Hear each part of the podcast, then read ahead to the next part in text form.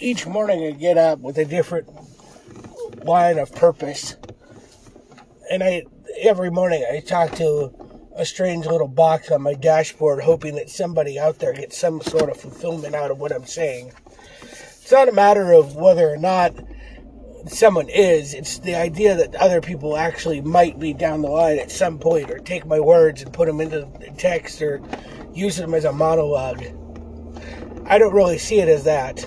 I see it as me venting or verbally discussing without some sort of recourse or rebound back on the discussion. It's more of a just an outline verbalizing, or you know, vomiting of, of words that somewhat go together, and that's why I call it random thoughts. Now, I'm doing it this way just because I wanted to actually say things that I don't really know how to say. I, it's more of me just exhaling with words into some sort of some sort of sentence.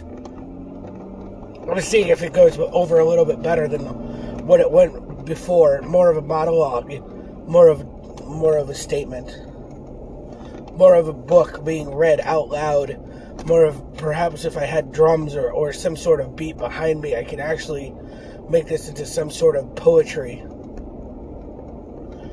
And I didn't mean to rhyme there. Lately, more and more people are dying. People that I admire, people that are I consider heroes, people that I've met. Today was the day that I heard that Meatloaf died. Now, if you don't know who Meatloaf is, um, he is a great singer. Now, I don't know if you know, I've met him once in my life. I met Meatloaf once, and he was all the loaf that meat could be. And I mean that in a sarcastic way and a, in a serious manner as well. I met him while he was doing some tour in, geez, it was in the nineties or something. I don't remember. But he was he was still doing a tour, and I met him, and I saw him, and I said, I, and I just looked at him, and, and at the time, I the only words that I said to him right away, like, well, not the only words, but the only thing I said is, I don't like Meatloaf, but I like your music. I thought it was funny at the time. He just looked at me and smiled and said, and kind of smiled and said, well, thank you. And I asked him, I forget what I asked him. It was some sort of Meatloaf joke. And I'm sure he's heard it hundreds of times. But at the, that point in time, I'd like to think that I was original. I wasn't, but I like to th- pretend that I was.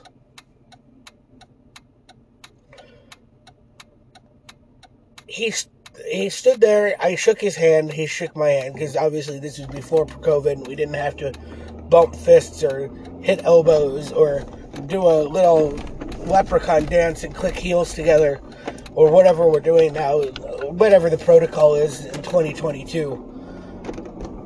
The point is, is that, you know, we shook hands, and I said, nice to meet you, and uh, the person I was with got his you know, eight by ten signed, and a shirt signed. He looked at me like I was strange for not asking him to sign anything,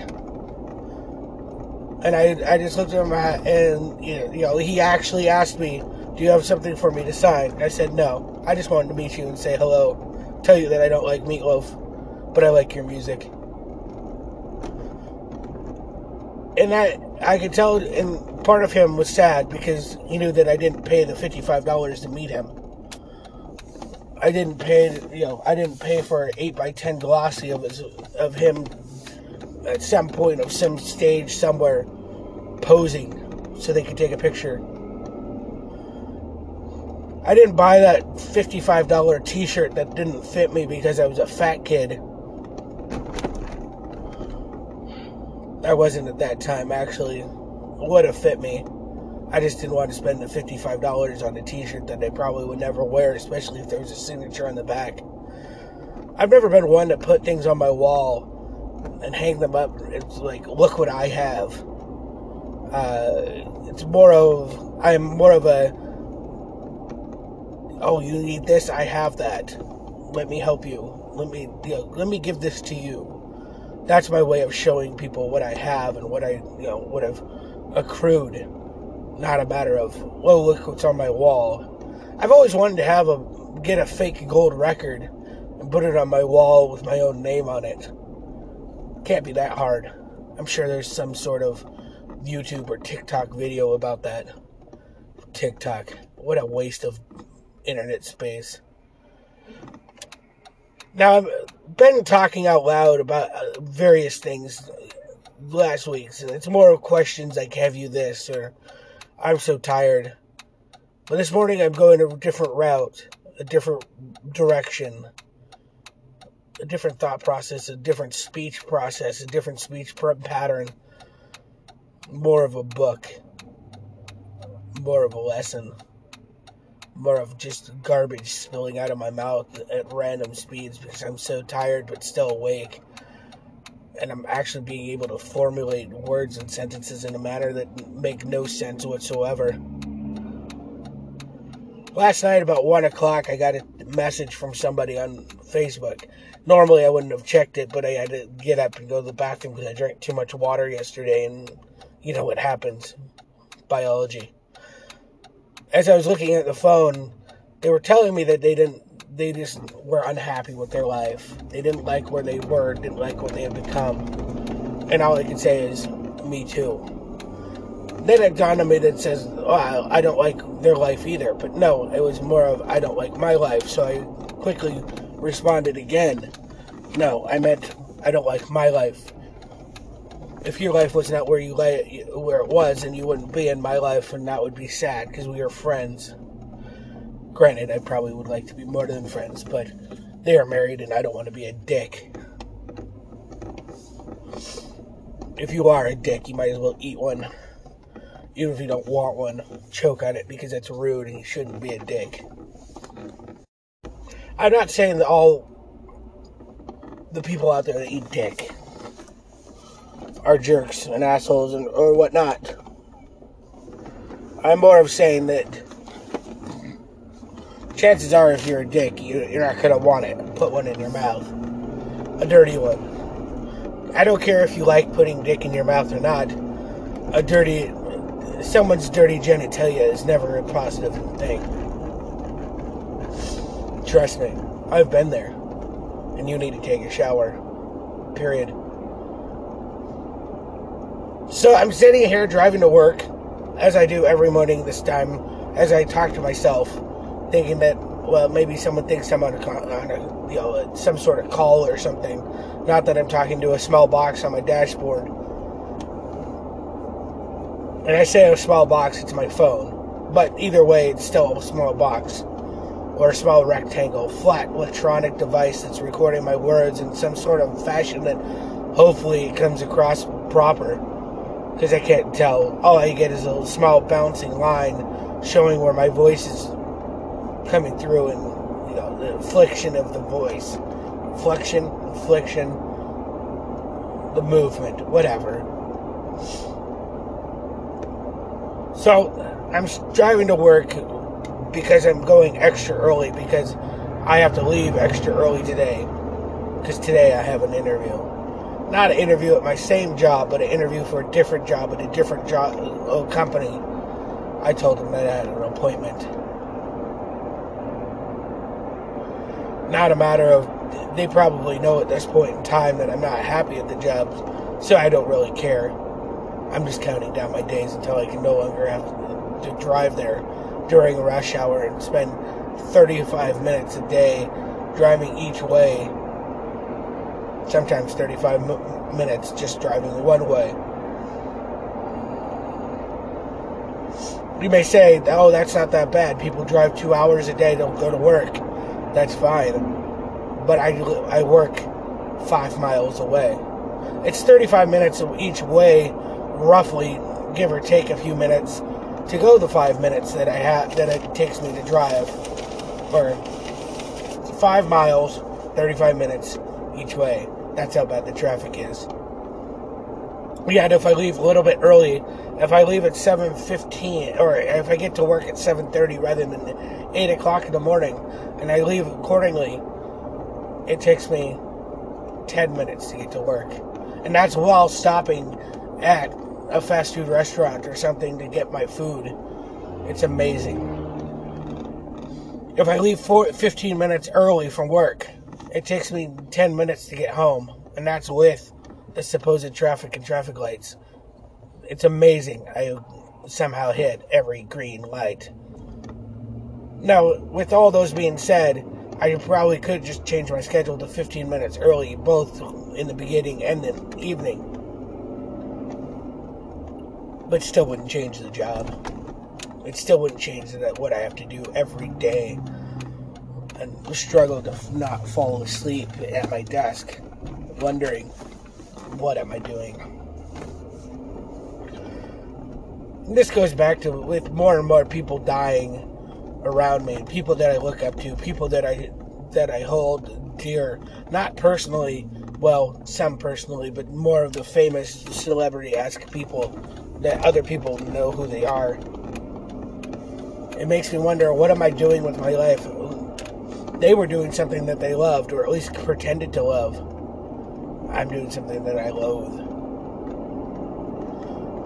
Sure, I'm not going to go out and star in a bunch of movies or produce a movie or direct a movie, but I could if I had started twenty-five years ago or had some sort of acting capability. I can barely remember my password at times. Not a matter of It's not a matter of my memory being bad. It's my memory, the fact that my password is twenty-five characters long, of random characters and uh, letters, numbers, symbols, and I think I even put an emoji in there.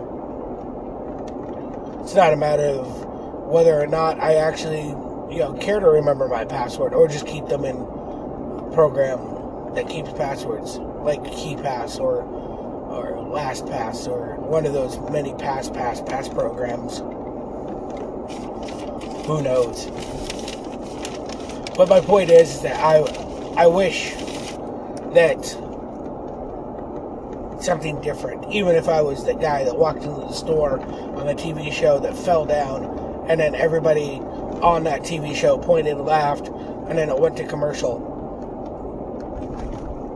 Then I could put on I M D B that I was the fat guy that fell down at the grocery store on that one show that everybody laughed, and then it went to commercial. Then I could maybe be, make a job out of being a fat guy falling down that nobody ever knows their name, but they still have a job.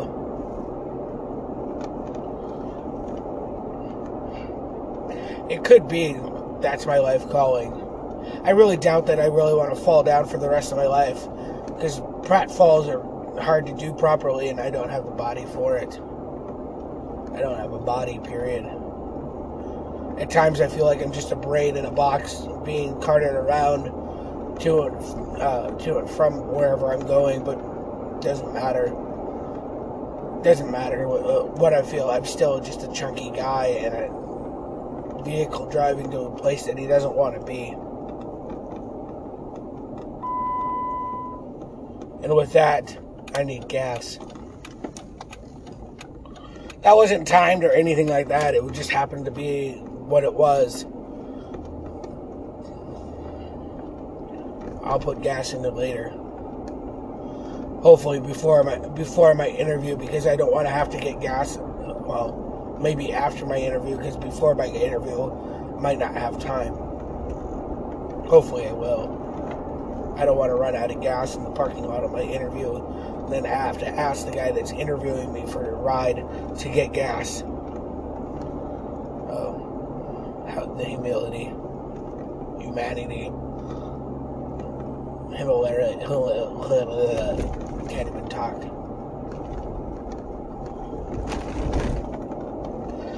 But this morning has hit me hard with the death of Meatloaf. Normally I would, you know, tell talk about how I knew that knew him for who he was beyond the Meatloaf. But I'd only met him once. I wish I had met him more than once. But I didn't. I didn't meet him more than once. I didn't meet him, you know, in a radio station in two thousand five, or I didn't meet him backstage at Ozzfest or anything crazy or fancy. I just met him at a table that uh, a friend paid sixty-five dollars to meet. And for that, I was I was happy. I don't know if it was sixty-five dollars or not. It's just the number that I chose to arbitrarily remember. It could have been two hundred for all I remember. It is Meatloaf after all. But with that sound, I'm going to eat my breakfast and I'm going to think about life. I'm going to think about what I'm doing with it. I'm going to think about everything. I'm going to think about how much of a jerk and an ass, ass face I am because I asked a girl that's married to come over and hang out because she hates her life.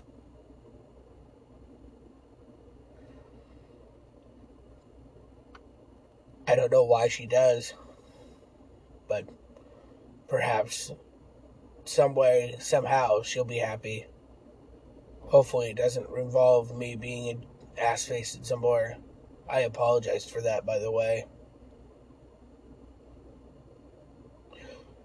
I hope you have a better day than we all are already with the loss of Meatloaf and the fact that you guys are learning that I'm an ass face. I'm sorry if I burst into your bubble with my per- perfect life that I, you know, discuss on here. And I know that's all bullshit.